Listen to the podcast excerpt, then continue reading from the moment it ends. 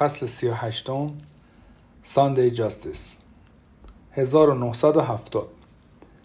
نوری که از لامپ‌های بالای سر کایا و پنجره‌های بلند میتابید چشمش را آزار میداد.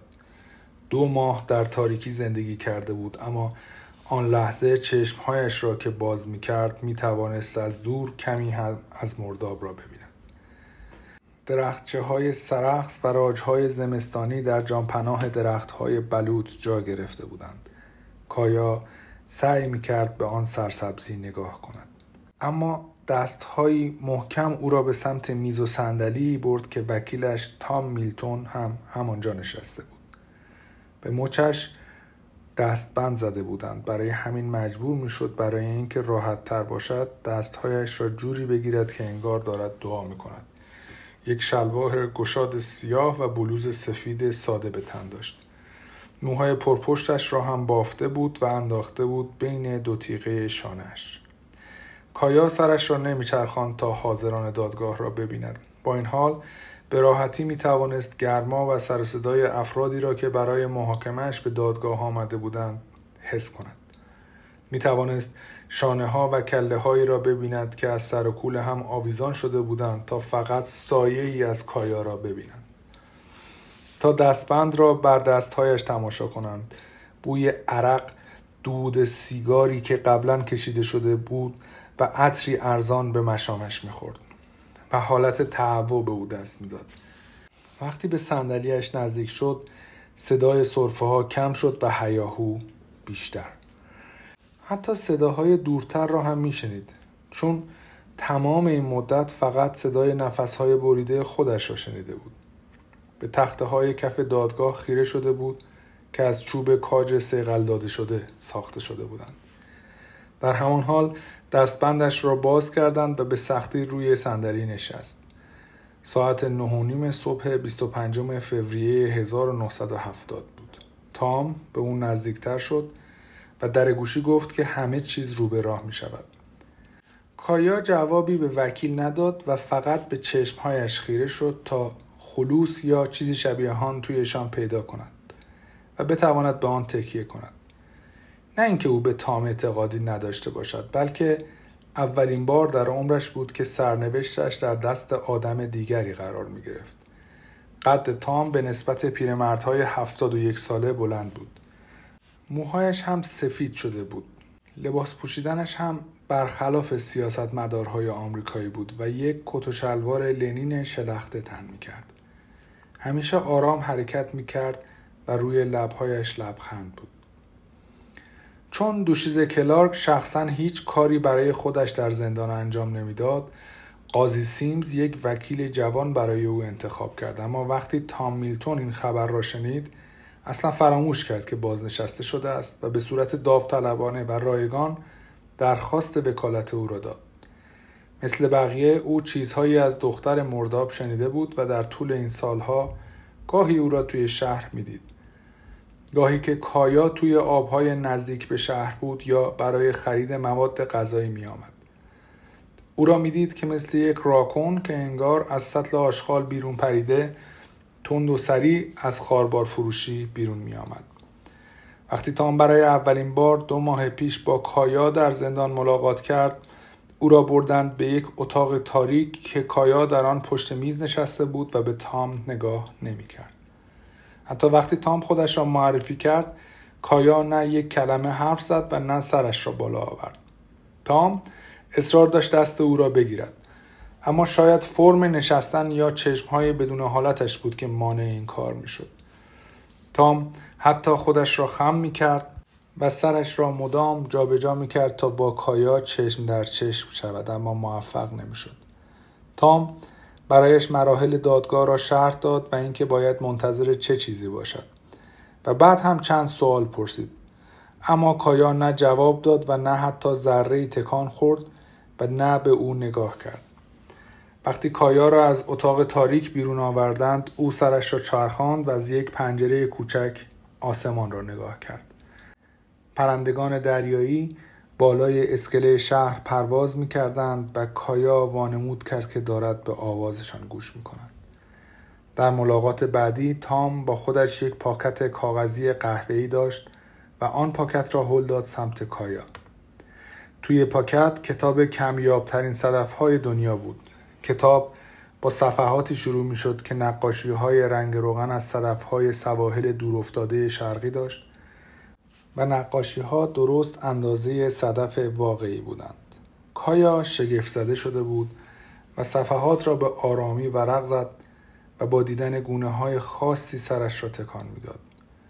توی آن مدت تام مزاحمش نشد. بعد سر صحبت را باز کرد. دیگر کایا سرش را بالا آورده بود و به تام نگاه می‌کرد. تام هم با صبر فراوان برخی از مراحل دادگاه را برای کایا شرح داد و حتی از دادگاه نقاشی کشید و نشانش داد که جایگاه هیئت منصفه، میز قاضی و جایی که وکیل می‌ایستد کجاهای آن فضاست. بعد هم وظایف قاضی، ضابط قانونی و مسئول بایگانی را برایش توضیح داد. توی ملاقات اول سعی کرد شواهدی را که علیه کایاست شرح دهد و از او پرسید که شب قتل چیس کجا بوده است. اما هر جا که لازم بود کایا جزئیات را شرح دهد، خودش را مشغول صدف‌های توی کتاب می‌کرد. وقتی تام از جایش بلند شد و خواست برود، کایا کتاب را بست و سمت تام هلش داد، اما تام گفت نه، این رو برای تو آوردم، مال خودته. کایا لبهایش را گاز گرفت و پلک زد. آن لحظه برای اولین بار در دادگاه تام سعی می‌کرد بعضی از قسمت‌های دادگاه را با اشاره به همان نقاشی به کایا معرفی کند تا حواسش پرت شود، اما موفق نشد. ساعت 9:45 دقیقه شده بود. هر لحظه بر جمعیت توی سالن دادگاه اضافه می‌شد. هر کدام به دیگری از شواهد جرم و مجازات اعدام کایا می‌گفت. آنقدر جمعیت زیاد بود که مسئولین دادگاه مجبور شدند 20 تا صندلی توی لوژ بالا بگذارند. با اینکه اشاره‌ای نشده بود، همه می‌دانستند که رنگین پوستان نمی‌توانستند روی صندلی‌های توی لژ بنشینند. تعداد رنگین پوست‌ها خیلی کمتر از سفید پوست‌ها بود و خب دلیلش هم مشخص بود، چون این ماجرا پرونده‌ای بود که تمام آدم‌های درگیر آن سفید پوست بودند. چند خبرنگار از روزنامه‌های آتلانتا کانستیتوشن و رالی هرالد روی صندلی‌های جلویی نشسته بودند. افرادی که صندلی برای نشستن نصیبشان نشده بود، کنار دیوار یا پنجره‌های بلند قدی جمع شده بودند و وول می‌خوردند. پچ‌پچ می‌کردند و شایعات را زیر لب زمزمه می‌کردند. چی بهتر از این که دختر مرداب متهم به قتل بود. گربه دادگاه که اسمش ساندی جاستیس و پشتش سیاه و صورتش سفید و چشمهایش سبز بود، زیر نور کج و موج خورشید پشت یکی از پنجره‌ها خودش را کش می‌داد. این گربه پای ثابت دادگاه بود و زیرزمین را از موش‌های خانگی و صحرایی پاک می‌کرد. جایگاهش را پیدا کرده بود. از آنجایی که بارکلی کو اولین شهر در این قسمت مردابی سواحل کارولینای شمالی بود، خاندان سلطنتی آنجا را پایگاه اداری و قضایی منطقه اعلام کردند و دادگاه این منطقه در سال 1754 تأسیس شد. اما بعدها حتی زمانی که سیوکس پرجمعیت و توسعه یافته شد، بارکلی کو قطب اداری منطقه باقی ماند. رعد و برق سال 1912 آسیبی جدی به ساختمان اصلی دادگستری زد و بیشتر بخش‌های چوبی سازه خاکستر شدند. اما در عرض کمتر از یک سال ساختمان جدید با همان اندازه قبلی در انتهای خیابان مین ساخته شد. یک ساختمان آجری 2 طبقه با پنجره‌های قالبدار گرانیتی 4 متری. تا دهه 1960 علف‌های وحشی و نخل‌ها و حتی چندتای آکالیف دمگربه‌ای از سمت مرداب وارد ساختمان شدند و به زور همه جا را گرفتند. تالاب پر از گل نیلوفری توی بهار جریان داشت و طی سالها بخش‌هایی از پیاده‌رو را از بین برد. میز بلند قاضی از جنس چوب ماهونه تیره با خاتم‌کاری مهر ویژه ایالت زیر چندین پرچم از جمله پرچم ایالات مؤتلفه آمریکا جا خوش کرده بود. دوزین که ایالات مؤتلفه آمریکا Confederate States of America مجموعه از 11 ایالت جنوبی در کشور ایالات متحده آمریکا بین سالهای 1861 تا 1865. نیمی از جایگاه هیئت منصفه هم از چوب ماهون ساخته شده بود و رگه‌هایی از چوب سرو قرمز نیز توی آن دیده میشد. پنجره‌هایی که کنار هم ردیف شده بودند دریا را قاب گرفته بودند. همانطور که مسئولین برگزاری دادگاه وارد سالن میشدند، تام به شخصیت‌های داخل نقاشی اشاره کرد و به کایا توضیح داد که هر کدام از آنها چه کسانی هستند. این همون ضابط دادگاه، هانک جونز. جونز مردی قد بلند و حدوداً 60 ساله با سر نیمه تاست به جلوی دادگاه رفت. لباس خاکستری به تن داشت و به کمربند بزرگش یک رادیو، یک چراغ قوه، چند دسته کلید و یک کلت 6 میلیمتری داخل جلد چرمی متصل بود. آقای جونز خطاب به جمعیت گفت: دوستان، معذرت میخوام اما شما با قوانین اداره آتش نشانی آشنایید. اگه کسی جای نشستن نداره باید بره بیرون. تام به یک زن جوان اشاره کرد که به بلندی و لاغری پدرش بود و گفت: این خانوم دوشیزه هنریتا جونز، دختر ضابط دادگاه که منشی دادگاه امروزه. هنریتا هم آمد و سر جایش نزدیک میز قاضی نشست. دادستان آقای اریک چستین که از قبل روی صندلی نشسته بود یک سری یادداشت از کیفش بیرون آورد. اریک مردی چهارشانه و مو قرمز و با قدی حدود 180 سانتیمتر، کت و شلوار آبی به تن داشت. کراوات پهن و روشنی بسته بود که از فروشگاه سیرز در اشویل خریده بود. جونز با صدای بلند گفت: قیام کنید، جلسه دادگاه رسمی است. قاضی محترم هارولد سیمز وارد می شود.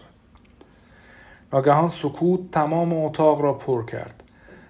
در مخصوص ورود قاضی باز شد و سیمز وارد شد و با تکان دادن سر از همه خواست که سر جای خودشان بنشینند. بعد از دادستان و موکلای مدافع خواست که پشت میز خودشان بروند. قاضی مردی بود با استخوانبندی درشت، صورت گرد و خط ریش پهن سفید. او در سیوکس زندگی میکرد، اما 9 سال بود که پرونده های بارکلی کو را هم قبول میکرد. میگفتند سیمز یک قاضی جدی، موقر و عادل است. صدایش اتاق را پر کرد. آقای میلتون، شما درخواست داده بودید که این محاکمه به دادگستری شهر دیگه‌ای منتقل بشه، چون اینجا با دوشیزه کلارک عادلانه رفتار نمیشه. خب این درخواست رد شد. میپذیرم که این خانم در شرایط خاصی زندگی کرده و گاهی مورد تبعیض بوده، اما نمیشه گفت که این تبعیض‌ها در مقایسه با شهرهای کوچیک دیگه بیشتر بوده. بنابراین ما جلسات دادگاه رو همینجا پیش میبریم. وکلا به صندلی‌هایشان برگشتند و مردم هم قاضی را با تکان سر تایید کردند. قاضی در ادامه صحبت‌هایش گفت: کاترین دانیل کلارک، ساکن شهر بارکلی کو، کارولینای شمالی، شما متهم ردیف اول قتل چیس لارنس اندروز، شهروند سابق بارکلی کو هستیم. متهم ردیف اول در این نوع پرونده‌ها به این معناست که شاکی می‌تواند درخواست اعدام دهد. دادستان اعلام کرده است که اگر شما گناهکار شناخته شوید این کار انجام خواهد شد. با این جملات در دادگاه همهمه افتاد. تام خودش را به کایا نزدیکتر کرد و کایا هم فاصله نگرفت. قاضی سیمز به 2 ردیف از اعضای هیئت منصفه اشاره کرد و گفت: انتخاب هیئت منصفه رو شروع می‌کنیم. همونطور که او مشغول خواندن فهرست قوانین و شرایط بود، ساندی جاستیس از پنجره پرید پایین و با یک حرکت نرم به سمت میز قاضی رفت. سیمز در همان حالی که قوانین را می‌خواند، سر گربه را هم نوازش میکرد. در پرونده‌های جنایی که به اعدام ختم می‌شوند، ایالت کارولینای شمالی به اعضای هیئت منصفه اجازه می‌دهد که اگر به اعدام انتقادی ندارند، از هیئت خارج شوند. لطفاً اگه کسی نمیخواد یا نمیتونه حکم اعدام رو در صورت تایید هیئت منصفه بپذیره، همینجا اعلام کنه. کسی دستش رو بلند نکرد. اعدام، این تمام چیزی بود که کایا شنید. قاضی ادامه داد: قانون دیگر میگوید اگر عضوی از هیئت منصفه در زمان حال یا گذشته با دوشیزه کلارک یا آقای اندروز رابطه نزدیک دارد یا داشته، نمیتواند در هیئت منصفه باقی بماند. لطفاً اگه چنین موردی داریم به هم بگیم. از وسط ردیف دوم اعضای هیئت منصفه خانم سالی کالپپر دستش را بالا آورد و اسمش را اعلام کرد. او موهای خاکستریش را با یک کش کوچک محکم به عقب بسته بود و کلاه، لباس و کفش‌هایش قهوه‌ای کمرنگ بودند. قاضی گفت: بسیار خوب. سالی اگه در این باره حرفی داری بزن. خانم کالپپر گفت: همونطور که میدونین من حدود 25 سال توی شهر بارکلی مسئول آوردن یه سری بچه ها به مدرسه بودم. بچه هایی که سر موقع مدرسه نمی اومدن و از سن قانونیشون گذشته بود. دوشیزه کلارک هم یکی از همونا بود، برای همین باهاش ارتباط داشتم، یا بهتره بگم سعیم رو می کردم که باهاش ارتباط داشته باشم. کایا نمیتوانست خانم کالپپر یا بقیه را در صحنه اصلی ببیند مگر اینکه سرش را برمیگرداند و هرگز هم نمیخواست چنین کاری بکند. اما کایا آخرین باری که خانم کالپپر را دیده بود خوب به یاد میآورد. او سوار ماشینی بود که راننده‌اش آن مرد کلاه شاپو به سر بود. آن موقع کایا آن پیرمرد را خیلی اذیت کرد و عمدن از توی بوته ها بلند صدا در می آورد تا حواسش را پرت کند. بعد دور میزد و میرفت نزدیک درخت های کنار ماشین. اما پیرمرد کلاه شاپو به سر به مسیر مخالفش تا ساحل ادامه میداد. کایا آنجا چندک زد. یک شاخه راج به شیشه عقب خودرو مالید و خانم کالپپر هم مستقیم از توی ماشین به چشمهایش نگاه کرد. آن زمان کایا فکر کرد که این خانم مدرسه‌ای به او لبخند زده. وقتی هم که راننده دور بود خود خانم کالپپر تلاش نکرد کایا را بگیرد و وقتی مرد کلاه به سر برگشت بد و بیراه گفت و انداختند توی جاده و برای همیشه رفتند. خانم کالپپر به قاضی گفت: خب چون باهاش سر و کار داشتم نمیدونم به این معنیه که از هیئت منصفه کنار گذاشته میشم یا نه. قاضی سیمز لبخند زد و گفت: سالی ممنونم. شاید بعضی از شما توی مغازه و دفترتون با کایا معامله یا صحبت کرده باشین، مثل خانم کالپپر. نکته اینه که آیا شما میتونین به شهادت علیه ایشون گوش بدین و بر اساس شواهد نه از روی احساسات یا تجربه‌های گذشته مشخص کنید که اون گناهکاره یا بیگناه؟ بله آقا، مطمئنم میتونم عالی جناب. سالی ممنونم، میتونی بمونی. ساعت 11:30 شده بود. 7 زن و 5 مرد دیگر در جایگاه هیئت منصفه نشسته بودند. کایا میتوانست بی اینکه سرش را خیلی تکان بدهد آنها را دزدکی ببیند. بیشترشان اهالی شهر بودند و کایا چند تایشان را به اسم میشناخت. خانم کالپپر صافت همان وسط نشسته بود و دیدنش به کایا آرامش میداد. اما کنار او ترزا وایت نشسته بود، همان زن مطلعی که همسر واعظ کلیسای متودیست بود، همان کسی که سالها پیش بعد از نهار با بابا برای اولین و آخرین بار دیده بودش، همان که از مغازه کفش فروشی بیرون آمد و دخترش را به خاطر بازی کردن با کایا دعوا کرد. خانم وایت که روزی به دخترش گفته بود کایا کثیفه است، آن لحظه در جایگاه هیئت منصفه نشسته بود. قاضی سیمز برای ناهار تا 1 ساعت اعلام تنفس کرد. برای اعضای هیئت منصفه از غذاخوری ناهار می آوردند که معمولاً تن ماهی، سالاد مرغ و ساندویچ ژامبون خوب بود. برای آنکه با دو غذاخوری شهر عادلانه رفتار کنند، داگان هم بعضی از روزها هات داگ، چیلی یا پوبویز میگو می آورد. همیشه هم چیزی برای ساندی جاستیس می آوردن. این بار گربه پوبویز را ترجیح داد.